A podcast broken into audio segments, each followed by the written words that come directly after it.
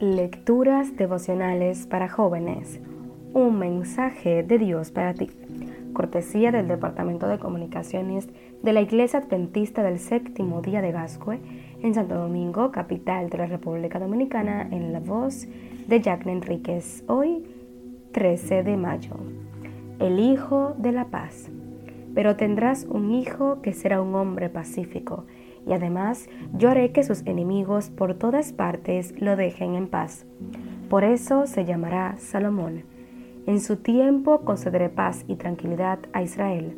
Primera de Crónicas, capítulo 22, versículo 9. Hace un tiempo vi una película maravillosa titulada El Hijo de la Paz. En ella se relata la historia de los misioneros Don y Carol Richardson quienes viajaron a una selva habitada por uno de los pueblos nativos más primitivos del mundo. Con un esfuerzo increíble llegaron a aprender el idioma local, pero para su sorpresa, Judas era el héroe de aquella comunidad, porque para ellos la traición es la mejor de las virtudes.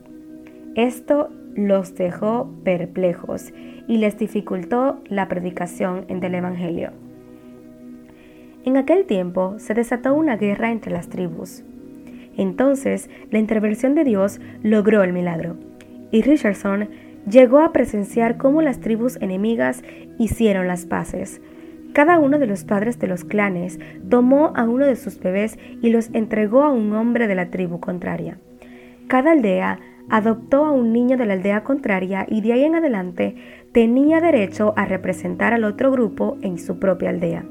Los habitantes de la tribu pusieron las manos sobre el Hijo de paz, que les había sido entregado, y concertaron una paz que de acuerdo con la tradición ética de los Agui no podía ser violentada por la traición. Aquella fue la clave para poder llegar al corazón de los Agui y que pudieran entender el amor de Dios. Los misioneros explicaron que Dios envió a Jesús, a su amado Hijo, a fin de ofrecer la paz a sus enemigos, pero el ser humano rechazó y mató al Hijo de Dios. Según la concepción de los Agui, cualquier posibilidad de paz habría quedado anulada en aquel momento, pero el amor de Dios logró triunfar, y como Jesús ha resucitado, hoy Dios lo ha colocado como el mediador y garante del perdón de nuestros pecados. Él es el verdadero Hijo de paz. Fue así como muchos Sagui llegaron a comprender el mensaje de Jesucristo y le abrieron su corazón. Apreciado joven, esa es la esencia del Evangelio. Jesús murió para reconciliarnos con Dios.